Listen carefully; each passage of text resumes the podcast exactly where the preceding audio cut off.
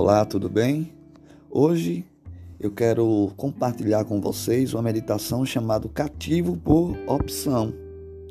As vossas mentes é a sua promessa. Se você obedecer a sua ordem, ela cumprirá a promessa. Extraído do livro Doze Castelos Cheios, volume 1. Você deseja ser um cativo? É necessário dizer para si mesmo e para o Senhor que você está disposto a ser um cativo de Cristo. Basta que algumas pessoas estejam desejosas de ser cativas de Cristo para que o mundo todo seja grandemente afetado. Muitos buscam dons de poder, mas o que a igreja necessita, o que o mundo necessita, não é de uma pessoa dotada, mas de uma pessoa capturada por Cristo. Hoje, o que a igreja necessita não é de um gigante espiritual, mas de um pequenino cativo. Neste universo e nesta terra, Deus está celebrando o triunfo de seu Filho, Cristo.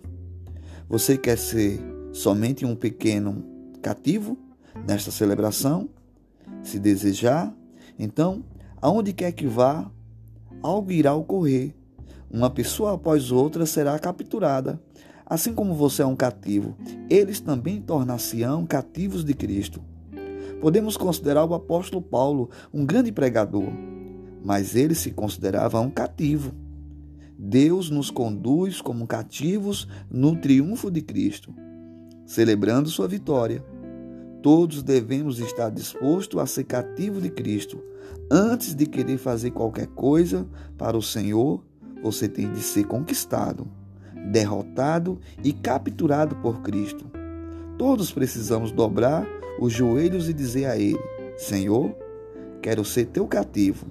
Que Deus o abençoe, lhe fortaleça e que você lembre que os cativos de Cristo vivem um romance com a palavra de Deus. Deus o abençoe, tenha um lindo e maravilhoso dia.